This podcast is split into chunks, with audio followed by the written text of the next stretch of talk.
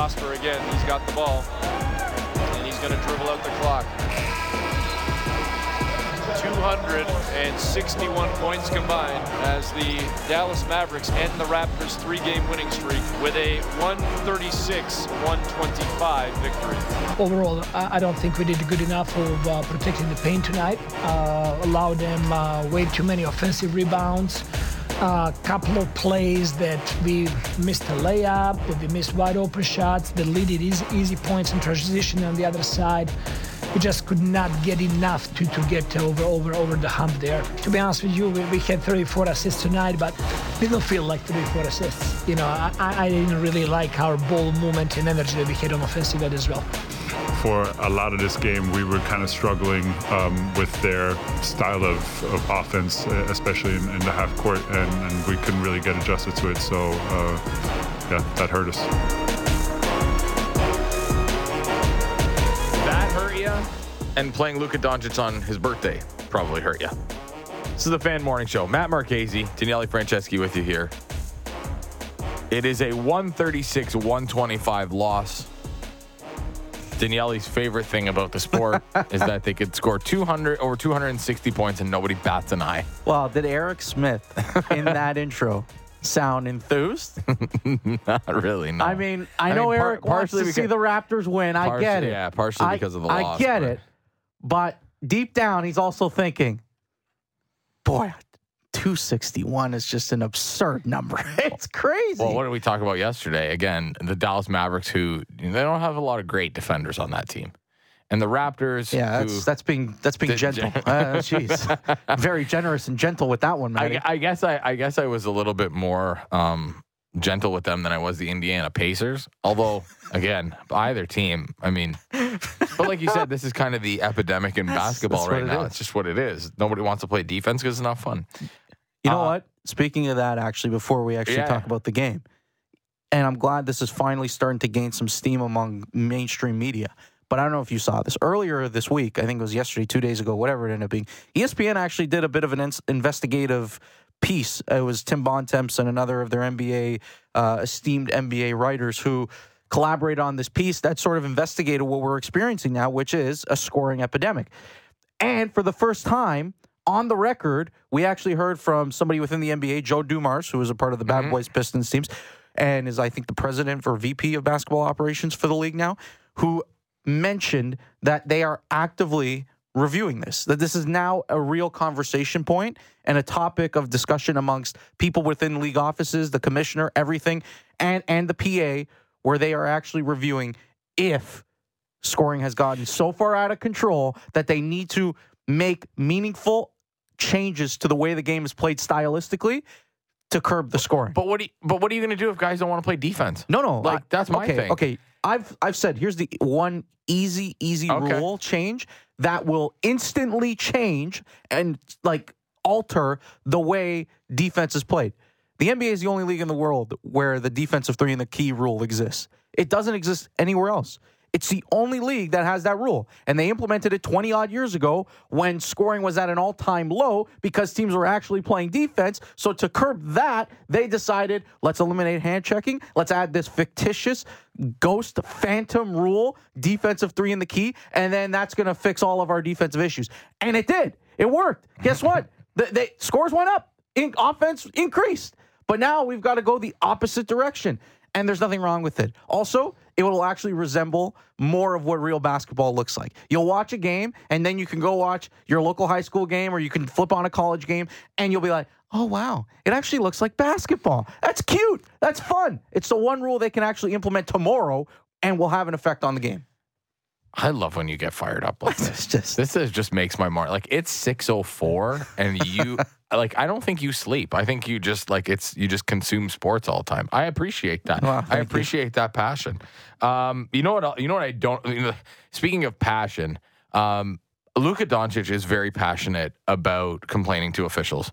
Oh, you think? Oh, oh my and goodness. I know it's been well told about Luka and the officials, but last night felt like literally every time he touched the ball that he was complaining about something. How about when he was looking for a call when, and I can't remember who it was that ran into him, and he didn't even run into him. He had the ball.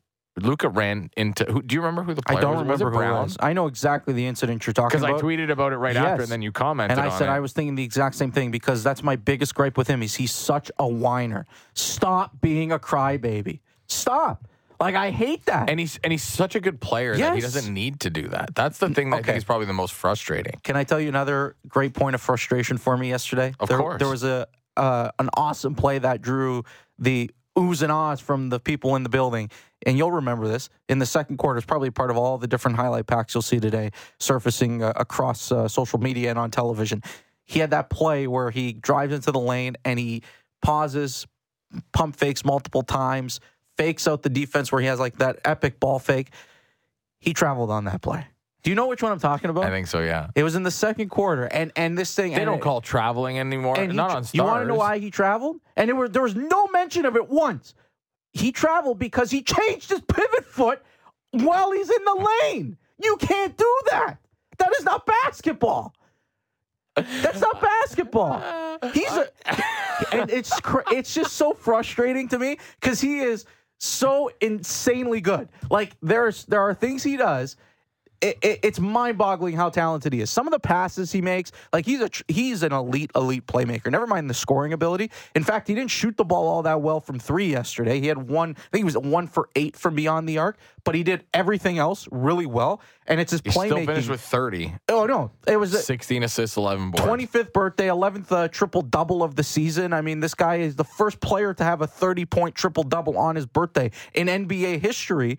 Um, and for good reason. He and Kyrie Irving together are this incredibly talented, gifted backcourt. They just don't play defense, and that's why they're never going to win. That's the reality of it. Also, you know you're a bad defensive player when your coach has to, in the middle of the second quarter, is deciding, okay, we got to abandon playing man to man for a few possessions. We're going to give you a bit of a breather. You're going to go play zone and stand and uh, occupy a space. He doesn't even play the top of the zone, Maddie.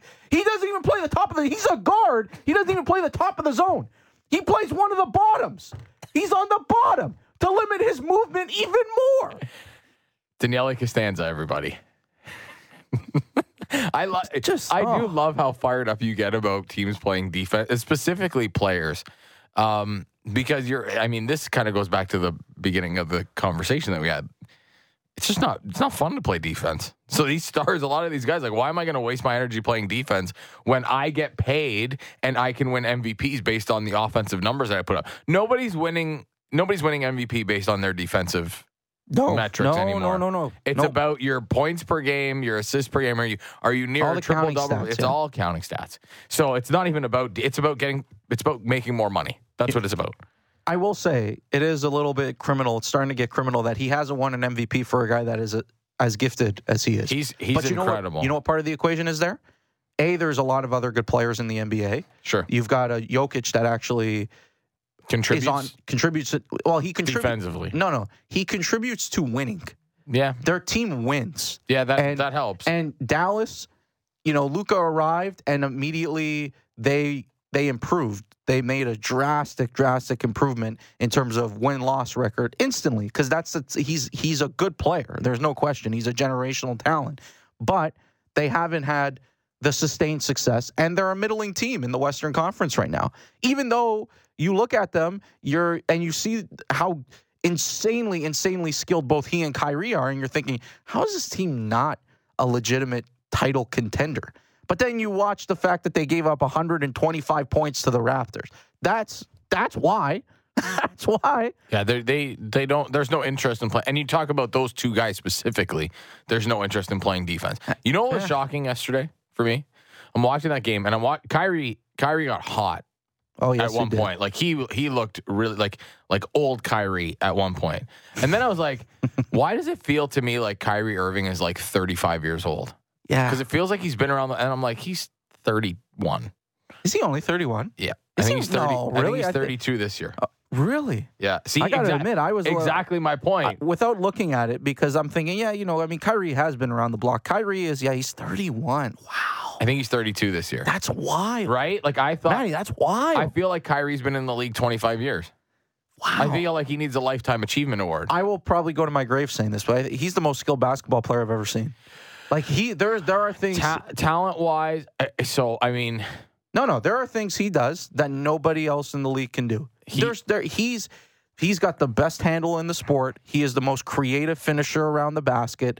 Um, every you if you watch him on a nightly basis, game in game out, you'll see something that you maybe have never seen before in a basketball game. He's he's remarkable. Like we've always known this about him, but we kind of forget it because we don't necessarily see him now, or he's not in the spotlight as much um, because you know he's not a part of a big three or he's not playing for a marquee franchise in the traditional sense. I know Dallas is a big market. I get it. Um, but it actually even circles back to this one thought I even had about Luka yesterday watching the game was I I know and I and I was well aware that Luka is box office. He's a big attraction. Mm-hmm. But I still think I underestimated how big of an attraction he actually is Yeah. because you you see when certain visiting players come to Toronto, the type of reaction that they generate, like when Curry comes. Yeah. And we're going to see Steph tomorrow. He's coming to Toronto with the Warriors, and there's going to be a massive contingent of Curry fanatics that are going to be there to watch pregame warm up, to try and get his autograph. All these things, you know, KD, LeBron, the the, the usual suspects. Luka's right there. Like Luka's got an insane following, and people are really, really interested and and intrigued by what he does and how he plays. Credit to him because I, I knew he was big, but I didn't know it was that level of stardom in terms of just the universal appeal that he brings to the table. Yeah, on the Kyrie thing, the guy that I when we talk about like most talented, there's especially because he was a, a smaller guard, not super small, but smaller, uh, like a little bit before your time. Like Allen Iverson, and you know who he is, Yeah. obviously, but Allen Iverson was supremely talented. Mhm. Like what he did with some of those Sixers teams that were not Not very good. good, Mhm. it was very impressive. Um, okay, focusing on the game last night because we went we went a while there talking about Daniele getting mad at nobody playing defense. Um, was last night's issue just strictly a, a talent discrepancy for you? Because for the first half, I know that the Raptors gave up a lot of points. I actually thought the defensive effort was better. They were actually getting out on the perimeter, contesting shots. Like I thought they did a good job. For sure. I also thought in the second half, especially down the stretch, I thought they were very hard done by with no foul calls. Like they were not getting this, and I know this happens in basketball, but they were not getting the same calls that Dallas was. Like a lot of ticky tack crap that they were calling on Luka because he complained Because it's Luka. because it's Luka. But but even other ones, and I and I thought that the Raptors were not, and this is not homerish. I think it's I, I, I believe in what I saw. I believe that they were hard done by uh, on foul calls in the second half, which it was more so in the fourth quarter than in the third quarter when they probably needed it because let's face it, the third quarter Mm-hmm. That was, was the, their- the- that was the game changer. Yes, Forty points no they gave up. They only scored twenty five. That was it. Yep. But going back to the original point, like, was it just a talent thing? Like when when the other team has a star like that, well, two stars, if we're being honest, um, the Raptors don't have that same cachet on their side of the ball. Three big differences in the game last night. One, talent disparity. I, I totally agree. They had no answer, zero answer for how to guard Luka. And they tried hard. It's not Oh, wasn't and for they a lack of trying. Oh, they were they tried, and in the fourth quarter they started coming with early doubles towards Luka to get it out of his hands. But then you got to worry and deal with Kyrie, who's able to create his own shot at any point, and Luka's able to get the the most impressive thing because Luka is like deceptively crafty in how he he navigates his way around the court. He's not a guy that's going to be overly explosive. He's not quick. Like he doesn't have a great first step. Nobody's saying, "Oh my god, he's this explosive dynamic playmaker. Watch out when he gets a when he if he's able to get that quick first step on you." No, not at all. But what he does better than I think maybe any player in the league is his ability to get where and where he wants at any given time. Like he gets to every spot on the court at ease, with mm-hmm. ease. And it, that was really impressive. They had no answer for those two guys. Secondly, you know what I thought was a big, big difference in that ball game? And it's a big difference. It's been a big difference for Dallas over the last couple weeks since they made this trade or two trades ahead of the deadline. Dallas has got a real front court now. Like Dallas is is is big, tough, mm-hmm. and deep in the front court. PJ Washington was really good for them yesterday. He's a guy that can stretch the floor. But then the guy that's been probably most impressive to me is Daniel Gafford. Like he was a handful yesterday for the Raptors, especially when we're talking about him playing against their second unit. Kelly Olynyk could not could not handle him whatsoever because that's a guy who is coming off the bench, plays with tremendous energy, has a high motor, constantly a force on the offensive and defensive glass, and he made um he was a huge difference maker. And on top of that, well, okay, when Poeltl's in the game, he's dealing with Dereck Lively. So I thought that was a, a big, big mismatch ter- for the Raptors. They struggled to match up with the front court depth of the Dallas Mavericks. And then third on my list, yesterday was more of a half court game. Mm-hmm. Monday, they beat the Pacers. It was wide open, throttle fully open to the max, and we're running up and down, transition opportunities back and forth, right? Yesterday, although Dallas scored 136 points and even the Raptors scored a buck 25, there weren't a ton of opportunities to get out and run. It was a lot of half court offense, which makes sense in theory for Dallas because they're an isolation heavy team. Why? Because they've got two incredible isolation players. So they would prefer to slow it down, throw the ball to one of those guys and say, okay, well, let's get a paint touch. Maybe that'll lead to an opportunity to hit an open shooter or score at the basket. We're going to get open threes. And so, because of that, I thought the talent disparity, to circle back to my initial point that you raised, I think that's why it was so exaggerated yesterday. And it was maybe more um, on display, more prominently on display, because the Raptors didn't have an opportunity to do what they do well, which is get out and run and get early offense. That's where I thought the game was different for them compared to Monday night when they played the Pacers. Yeah, and and that was well, it was mentioned in the the opening clip, and I, I don't remember who said it, but it, that's they talked about how they struggled with that half court offense. Yes. And it's just, you know, they just could not make the adjustment. Some of that is maturity, some of that is talent, some of that is also willingness, if we're being honest. Um, remember how I tell you, and I tell all the listeners, don't drunk text here. Oh, do we This, get one? this one feels like a drunk text, and it's early. What do we got? It's six thirteen a.m. when we got this. Okay. Um, it's from Patrick in Brampton. Patrick, good morning. Um, it might be a good morning for him. Well, I'm going on to say good morning. Yeah. Uh, Luka and all these other guys like Kyrie Irving, they get most of their points from foul shots. That's all these guys are scoring. It's not that they are good players; they suck. Well, those two guys are Hall of Famers, and yesterday they had 14 combined free throws. Last time I checked, that's not a lot. Like Luka had nine, Yeah. Kyrie Irving had five. Yeah. I respectfully, Patrick, I disagree. I thank you for chiming in, but I, won't- disagree. That I won't even say respectfully. You're way nicer than I am. No, no, I think I am. that's I think that's a garbage take. No, I'm- I'm going to say I respectfully Yeah. I disagree. Uh, You're not Italian enough. but but here's here's part of the They reason why. they suck. No, no, to here's- go that far. yeah, that's that's a little extreme. jeez. But here's why I respectfully disagree. It's it's because he's he's right in suggesting that they probably get the benefit of the whistle. They certainly Sure. do Well, because of their I mean, the he didn't say stature that, and the but- caliber of players that they are. But I mean, buddy, just just watch the game. watch the way they controlled and dominated the game. You're literally talking about two of the most talented players in NBA history. Yeah, in the history of the league. In the history. Kyrie Irving. He, I think he was on the 75th anniversary team. That was already a, a guy that was actively still playing and and at that point, what was relatively young. He was still in his late 20s at that point. Made the 75th anniversary, top 75 players of all Yeah. time. Pretty pretty crazy. Just, just like I appreciate the text. Thank you. 590, 590, name and location. At least he gave his name and location. Yes, thank you, Patrick. That, that I will give you credit for, Patrick. the take, I will not give you credit for.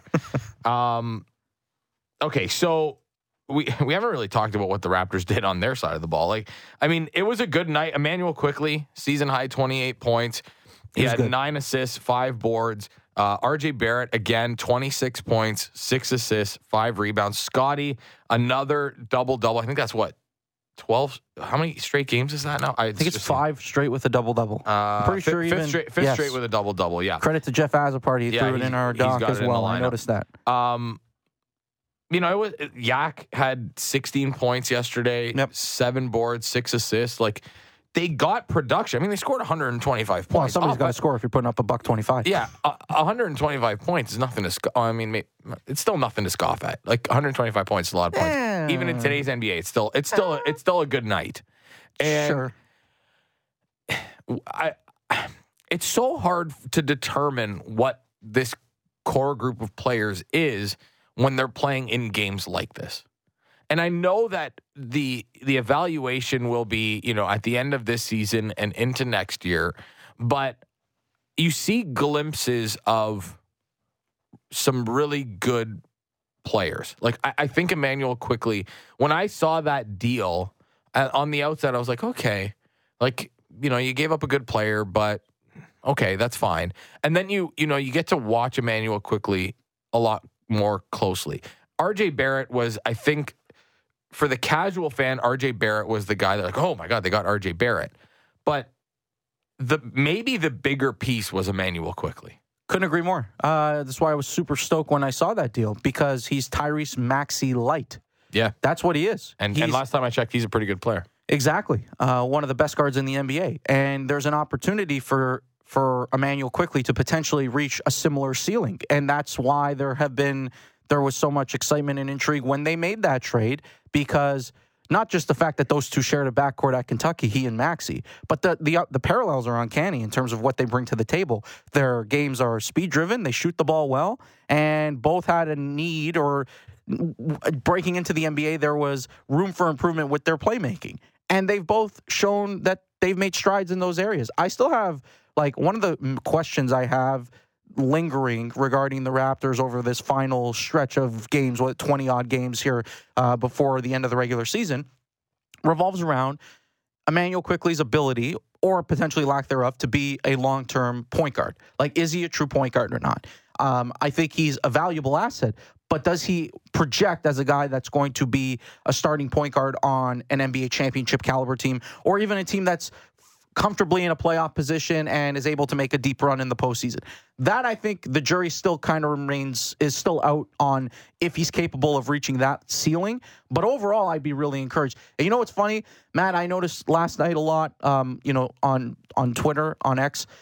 A lot of people concerned about Scotty Barnes and what's been going on with his shooting woes as of late, mm-hmm. particularly from the perimeter to me, it wasn't overly noticeable last night in the game because I thought he played really, really well. He does like, a lot of other things really well, and that, I, I, I totally get what you're saying. And I think that's actually a good lesson for if if there's any young basketball player or a basketball parent out there that's listening. It's actually a really good lesson in general as to how you can still be a valuable contributor for your team when your shot isn't falling per se because he did so many other things well. And and I actually even wrote this down in my notes. I said I actually think beyond all the the offensive stuff that we talk about with Scotty and and how he's made strides in certain areas and and we're hoping for even more growth.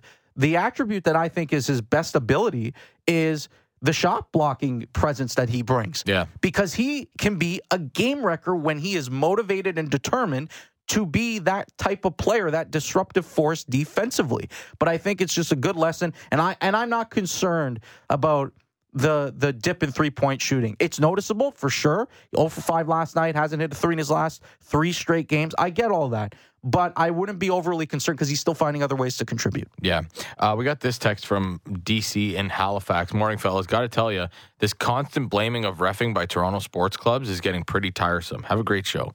Um, well, I mean, not for anything, but I wasn't blaming the officials. I was just merely saying they were not getting the same calls that were called on the other end of the court. That's all I'm saying. Were, were the officials the reason why the Raptors lost last night? No. No, the reason why they lost is they don't have Luka Doncic in the lineup. Plain and simple. The result that, would have been yeah, flipped. Yeah, no question. That, that that is the when you do not have that superstar, or you don't have the guy playing second fiddle yes. as a superstar. Yeah, that makes a big difference. Not, I'm just merely pointing out that it felt like a lot of the calls that Dallas was getting last night, the Raptors were not. That's what happens in the NBA. The only thing I'm, I, it's been like that for years. No question. The only thing you ask for when it comes to basketball and officiating, consistent whistle. That's all I want. Just consistency. Just in any sport. Just if you're, you're going to call, call it one way, call it the other. That's it. And if and if it's a bad whistle, just make sure it's consistent on yeah. both ends. Okay, let's get to this trade here. So um, the guy who everyone thought was going to end up in Toronto, mm-hmm. and then people started to realize, oh, all right, they don't have a second round pick. Uh, probably not going to make this one work. Well, it ends up being that Chris Tanev, the Toronto native, heads to Dallas in exchange for a second round pick. Um, they also get uh, a prospect in Artem Grushnikov, who was a former second round pick in 2021. They also get a conditional third. The condition on that third is if the Dallas Stars make the Stanley Cup final, which is very possible because they are a very good team. And I tweeted last night, like, Toronto was not in a position to make this move for multiple reasons. One, they didn't have a second, but also I believe, without any in, inside knowledge, that if they had to give up a second plus a prospect who is a former second round pick themselves, plus a conditional third, I don't think Toronto's interested in that type of deal. Here's the here's the scouting report that I got from somebody in the Stars organization last night on on Artem Grushnikov. He's a big defenseman, so he plays hard, plays simple, pass first defenseman that will block anything, uh, uses his size and physicality, and very dedicated to improving his game. Um, this person told me. Uh, one of the most dedicated people he's seen to improving his game at that age, like ever. And this guy's been around the NHL a long time. So that sounds to me like they traded Chris Tanev in that deal, but just not re- uh, just not ready Chris Tanev. I don't think Toronto was in the market to make that type of a deal. I really don't. And for Dallas and their perspective on it is this. For them to give up a second and a conditional third and a former second round pick prospect doesn't bother them. Because when you look down the list at the guys that are under 25 years old that are making an impact on this team, you can talk about Jason Robertson. Mm-hmm. You can talk about Miro Heiskanen, uh, the starting goaltender, Jake Oettinger, Yep. Thomas Harley. Um, Logan Stankoven, Yep. who's up with the big club now. Those are five guys. Wyatt Johnston, six guys that are under the age of 25 that are making an impact.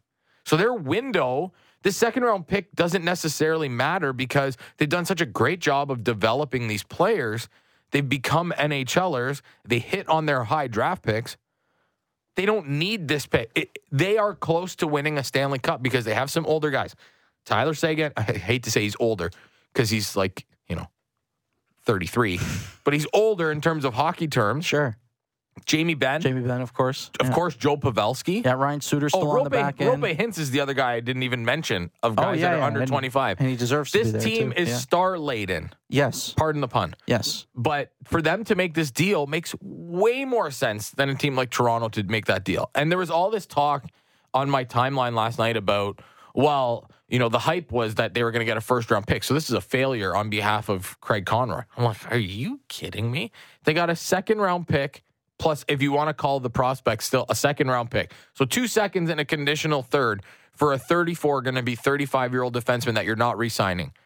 Sign me up. I think Craig Conroy made a great deal. I think that Jim Nill made a great deal. Both things can be true in a trade.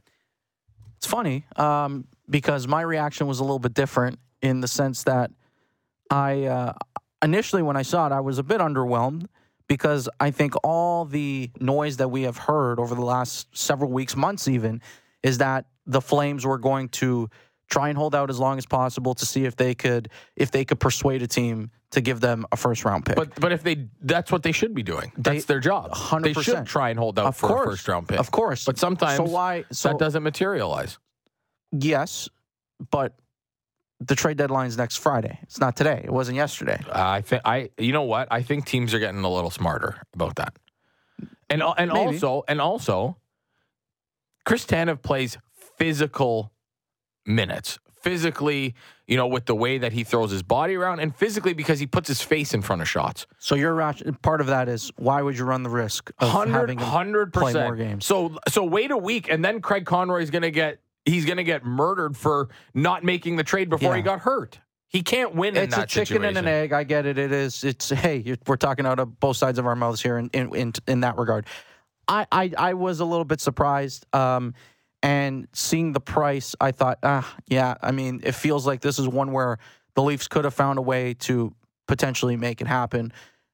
But to your point, no second round pick. That doesn't help, obviously. In terms of the actual prospect, Grushnikov. So you actually went to a fully, completely reputable source. I went to my own Nice, tra- nice, tragically hip reference there. By the way, you didn't even know you made it no, I didn't. What was it? fully, completely. Okay. Anyway, you and you you went to a reputable source you have connections uh, i also went to my own reputable source the one and only prospect guru david sis and i asked david and i and i texted him i said david you got to tell me about this kid i have no idea who he uh, is you he probably me loved him. He loves every. well prospect. can i tell you what he Yeah, said yeah. actually and i thought that's what i was going to get was oh great kid love the guy he's going to be great he said to be honest he is probably doesn't profile as a top four defenseman in the NHL. He's also a guy that if we ranked some of Dallas's top prospects, doesn't fall within the top five. So I asked him, okay, and he said also he's a more like his stats won't jump out at you. He is Yeah, a he's not a- solid, he's not a- he's a he's not a stay-at-home number- defenseman. he's not a number all guy. good. Like he's not that. That's not the type of player he is. He's a guy that you're you're trying to look for as somebody that's going to be a defensive stalwart on your blue line. But what I did ask him then, my next question was, okay, David, well, what would be the Leafs equivalent? Right? Like who would be that prospect in the Leaf system that might be on the, on par in terms of value? And I thought his answer was interesting. He named Mikko Kokinen, I think it's Kokinen, Kokanen, yeah. right? So we're talking about a guy that's in that second tier of like prospect capital within your organization. And what have we been saying for weeks now? Well, if it comes down to trading Easton Cowan, Fraser Minten, Topi Niemelä, maybe even you want to throw in there the first round pick, don't do it. Maybe you got to have some restraint. Don't do it. But this is different, man. Like this is a little bit different. That's a different tier, different level of prospect that we're talking about. And I don't know. It feels like a bit of a miss. So it, it- to me, it signaled one of two things. Either Calgary didn't have an appetite to potentially make a deal with Toronto, or the Leafs maybe weren't all that interested and they weren't able to, or they weren't willing to pony up whatever they could possibly pony up because we know a second round pick wouldn't have been on the table this year. But finding a way to include enough draft capital, retention, money retention, that they were taking on more money as well as prospects to make it work. Because I think there's a there was a deal there. It's not an overwhelmingly like outrageous asking price in return. We're not talking about like Adam Henrique getting traded for a first round pick, for example, which might happen. If that happens, I'm saying whoever did it, you better be in a position where you have a ton of draft capital and a ton of prospects in your system because that's not going to. Uh, he's a he's a he's a top nine forward. That's a what third- he he's a is. third line center Third line also play the center. Yep. Is it worth it? Maybe if you're winning the Stanley Cup, but short of that, probably not. Tanev, I still see value beyond just this year, even though he's 34, turning 35. I just don't think the value is in Dallas. That's my thing. I don't think he's No, no, signing an extension. No, no. I'm with. But even if he's a pure rental at that price, it certainly makes a whole ton of sense for Dallas. But it would have still made sense for the Leafs. So would you have made a, a deal for a first round pick for Chris Tanev? No, I would not. Well, that's what they had. I would not have done that. So this is what I'm saying. Like not- the Leafs were never done that. the Leafs were never I in a know. position I to make admit, this I- deal. off the top of my head, I do not know what they have. They in don't their- have a- in they their don't- tr- tr- uh, what is it? The tre- uh, the treasure chest of of assets in terms of like draft picks beyond this year. they don't have three. They don't have their next three second round yeah, picks. then that puts you in a terrible spot. yeah, they, they're not. They were never doing First that round deal. pick doesn't make sense, but you can't, I don't know. Could you not have thrown two prospects, second tier level prospects in there, and it might have worked? Like I, I don't. I don't know that that's what Calgary wanted. I know, I know Craig Conroy, and hearing him speak, he did. He mentioned that he was very much enamored with with Grushnikov, and they were. He sounds like a Russian him. politician, by the He way. He does. Gr- Artem. Grushnikov. Yeah. First off, Artem is not his real name, by the way. His first name. It's it's an abbreviated version. I can't even pronounce his full name. I played against a lot of Russian guys, so that would make sense. It me. does make sense. All right, we got to take a break. Uh, there was a couple things we didn't get to, but uh, we'll try and squeeze them in a little bit later. Maybe we'll have the the conversation, the Norm Powell statue conversation with uh, Vivek Jacob. What are you laughing at? Great text, Carl in Paris. Physical minutes. That's what I call it when I go for all you can eat wings. Great text, Kyle. I play a lot of physical minutes if that's the case. Uh, all right, we're going to take a break. When we come back, some Blue Jays talk. We're going to give you our ideal lineup, and you're probably not going to like mine. I actually I almost guarantee that you're not going to like mine. And we saw a bunch of major leaguers play uh, yesterday against the Rays, and the Jays won. Talk about that and more. Matt Marchese, Daniele Franceschi, you're listening to the Fan Morning Show on Sportsnet 590 The Fan. Dive deep into Toronto sports and the NFL. The JD Bunkis Podcast. Subscribe and download the show on Apple, Spotify, or wherever you get your podcasts.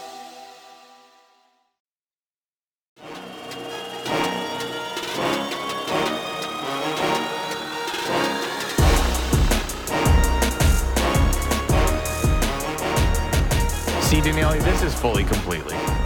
Oh, okay. Wow, I learned something.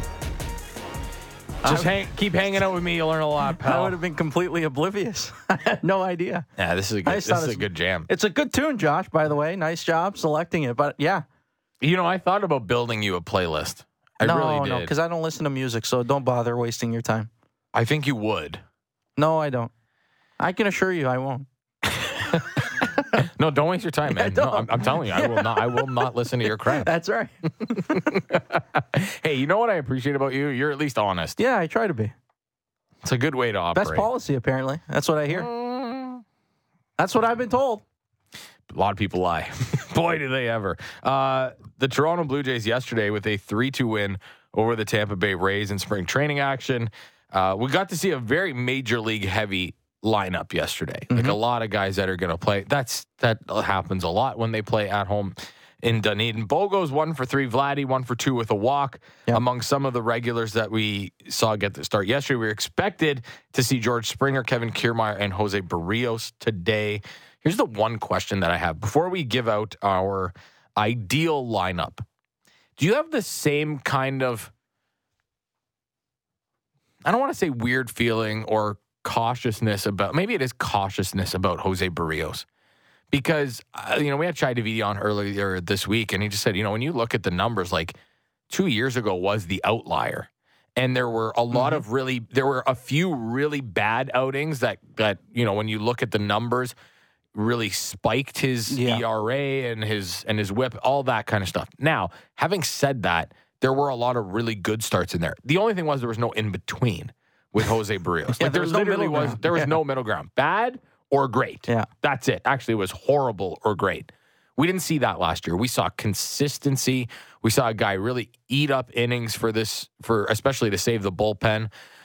He was really good. And when we talk about Jose Berríos in terms of confidence, like where if you were to rank your starters in terms of confidence right now, and this is assuming Alek Manoah's in your your top five right Mhm. now, how do you rank them one to five? I'm assuming Gausman is number one. Yeah, it's a it's a really good question actually. Um, number one, Kevin Gausman. Easy answer Yeah, there. that's- yeah. right. He's the ace of the staff, and he better be if they're gonna. They're paying him if- like it. yeah, and he better he better be able to replicate it if they're gonna uh, if they're gonna achieve anything this year. Number two would be Jose Berríos. Number three would Okay. be Chris Bassitt. Number four would be Kikuchi, and number five would be Manoah because I think Manoah's got a ton to prove. And as much as I'm willing to be patient right now and see how his spring progresses, uh, the last time we saw him on a big league mound didn't go very well. So he's he's definitely going to have to prove himself before we can definitively have any level of confidence in him pitching for the Blue Jays this year. That would be my five. How about you? How do you see it? I'm I'm kind of there with you. I I can I can kind of quibble on Bassitt and Yeah. and Berríos. Sure. That's really you're kind of like one with Gausman, you know, two A, two B with Bassitt and Berríos. That's what it kind of feels like. They're, they're kind of in and around. You're gonna get the same consistency. Like Bassitt, you Bassitt, I feel like I know what I'm gonna Well, get. see, can I let, let me tell you why I have it Yeah, I sure. have it arranged that way. Weirdly, and and I think this is, has to do with recency bias.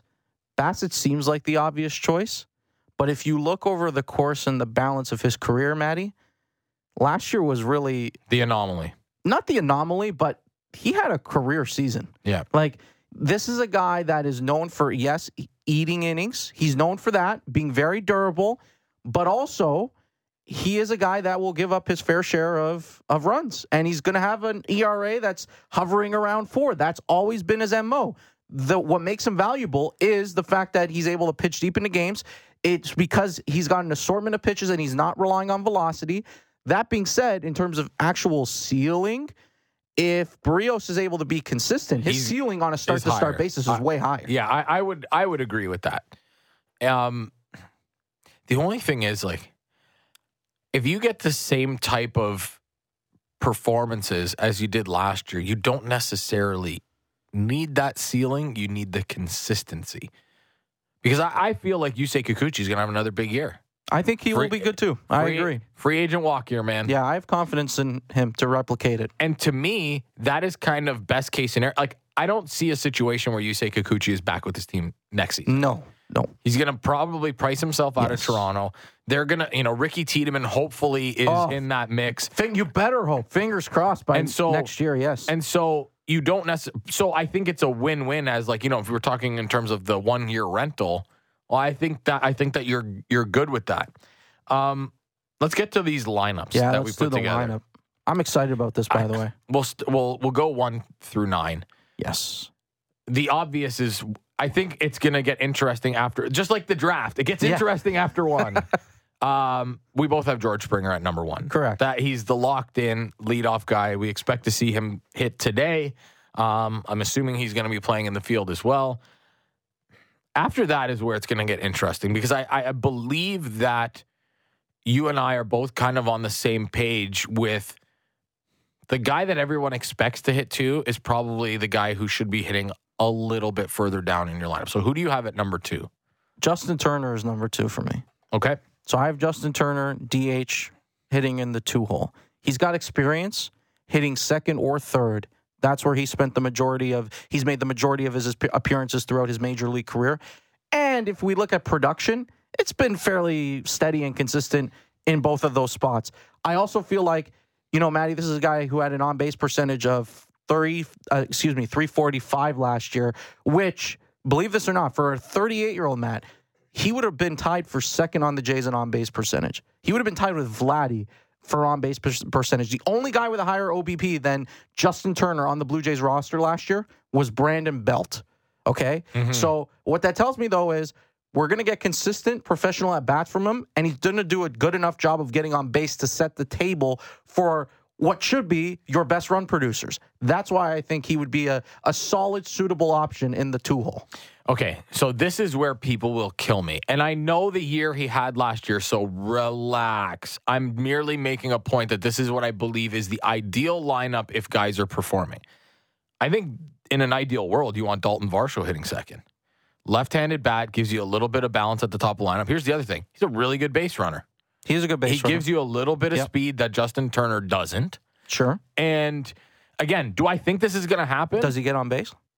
Well, and this is and this is and this is the point, right? Eh, So I'm I, I that's where I kind of quibbled with it a little bit because it's like I think he's going to have a better year than he did last year. Yes. Historically, he's not a guy that necessarily gets on base a ton, which is what will hold him back. But I think that is what the Blue Jays would have envisioned was him hitting up a little bit higher in the lineup because of that base running ability. Because he does have a little bit of pop in his bat. Because George Springer does a good job of getting on base. So that's where I, I really battled with it. I know that that's not what's going to happen, but I think in the ideal world, you know, there's been a, there's been so much talk about, you know, it's too right-handed heavy at the top of the lineup. Mm-hmm. He's the he's the one guy that you know has you know can get on. I mean, he once he gets on base, whenever that is, he does offer you some speed. He's a really he's a very good base runner because there is a skill to that because we've seen a lot of bad base running with this baseball team. So that's where you know adding the left-handed bat a little bit higher up in the lineup, it just balances things out a little bit. I know it's not an ideal in the sense that he doesn't get on base as much as some of these other guys, but I also think that there's room for improvement here because not that he can't be any worse because I think he he played a lot better later on in the year. Like down the stretch, he was. We saw the power His numbers. September was encouraging. Yeah, and now people will say, well, you know, the competition in September changes. Well, it does. I agree, but at least it's a building block Yeah, that you can bring were- into next season. I don't know They're playing meaningful games. Yeah, It's that's not my that- point. And but- they played like, for example, their last week of the season. If not, if, correct me if I'm wrong on this, but I know their last week of the season they they clinched by beating Tampa, so they had to play Mm-hmm. Tampa. And then I think that was preceded by either series against the Red Sox and Yankees. I think it was there was a stretch where it was all AL East teams for a bit. So it's not like they were playing cupcakes opponents. Yeah, you know, were- they, yeah, they, they they had to the go out Pittsburgh there and Pirates. win. Yeah. right. And they're playing and they're trying to fight for their playoff lives. But there's still stakes involved there. Yeah, Uh, I'm just saying, like there are some rosters that do not resemble major Yeah. league rosters. It happens in September. But I would say for the Blue Jays last year, that was not the case in terms of who they played. yeah, I mean the Yankees at the end were a little bit of a younger lineup. Still, do you but it- recall when they they saw Gerrit Cole and uh, Michael King? Yeah. and they got dominated. Yep. Yeah, I mean both guys were pretty darn good. yeah, yeah, I would agree with that. Uh, number three, I'm Yeah. assuming you've got the same guys. I I think do. we probably have the same one here. Vladdy? Yeah, Vl- Yeah. Vladdy, correct. I think I think at that point, um, the interesting one is four, and and we both have the same guy. Because, we have the same guy, because really? yeah, I think I think so. Wow. Okay. I would hope so because we haven't mentioned his name yet. I thought this is where we were actually going to differ, but we're probably going to be on I've the same got Bo page. Bichette at So number do I. four. Yes. So you, we talk about him being the best hitter on this team. And while you would like that guy to get more at bats, generally speaking, in that two hole, he's a guy who's a run producer. Correct. And that is a problem that they had last year was okay, sometimes these guys get on base, but nobody can knock them in. Well, the guy who was getting on base was your number two hitter, and nobody could knock him in. Mm-hmm. And he's, he- again, he's the best hitter that they have on this team right now. And if the guys ahead of him can do their job, then I think that this team will be able to produce a little bit more runs. Also, um, I'm pretty sure Bo Bichette, even though he would like more at bats, you know, we talk about counting stats and and for contracts and all that kind of stuff. I'm pretty sure Bo Bichette would like more opportunities to to knock some runs in as well. being a cleanup hitter is also just it's valuable ego from an ego standpoint like Sure it is. i mean heck you want to be a cleanup hitter you want to be the guy that's tasked with being an elite run producer the my thought process on the whole Bo thing and it's been about sim i've had this similar train of thought for a couple years now the blue jays are clearly devoid of a wealth of elite run producing bats if Bo Bichette's your best hitter and you went and essentially now you didn't do nothing this offseason, but you didn't address the root of the problem, which is well, we didn't go out and get two big power bats that can slide into the middle of the order. If you told me you went out and it was whether it was Ohtani signing him in free agency or you made a big trade, if it was a Soto, whole different story. I'm fine with Bo hitting second, but you didn't do that. And all you did was sign a 39 year old Justin Turner, who I like. That being said, he is 39. So for me, it's a no brainer to have your best overall hitter logically speaking, hitting the most important position in your order, which is the cleanup spot. In theory, you're hoping those guys in front get on base, run producing opportunities, sit there.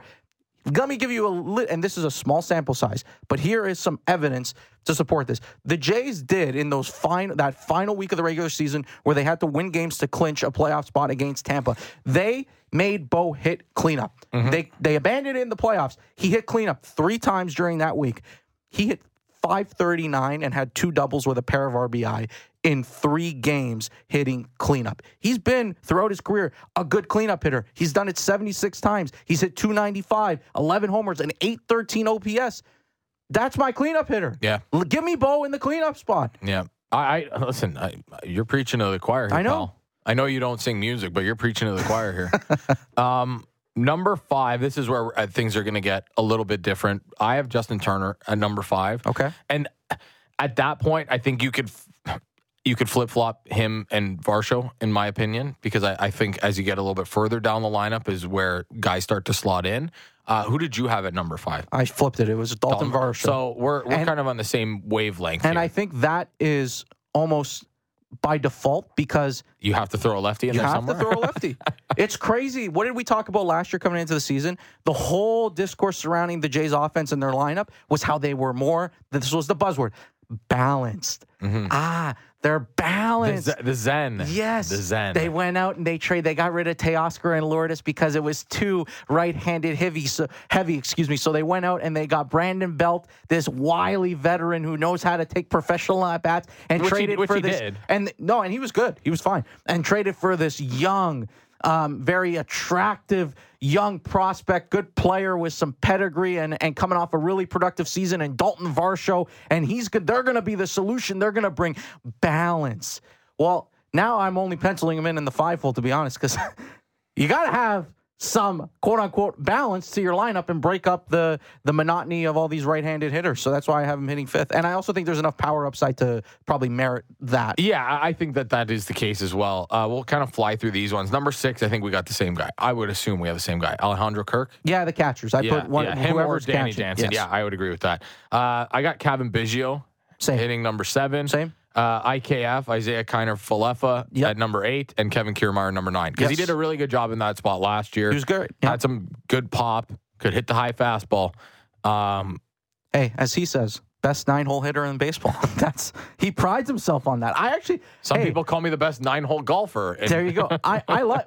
I'm fine with it. I actually like the fact that the, you, if you can find a guy that's willing to embrace that role in that capacity and be comfortable in his own skin, by all means. So, no question. It's funny. I thought our, we had we had a lot of similarities there. we literally had the only difference that we had was two and five. And I, like I said, I think you could flip those anyway. I, I the Varsho thing again is just, I think that's what they would like for him to get on base and have that base running ability where, you know, if a guy hits a double, you have a good chance of scoring. or if a guy hits a single, you have a good chance of advancing to third. Um, I don't know that you have that with Justin Turner all the time, but yes, your your argument about him getting on base a little bit better is is of course valid because that's what you want out of your number two guy. But I'm, I'm kind of not surprised that they're more in that they are as in line as they are because they don't have a lot of options. They don't.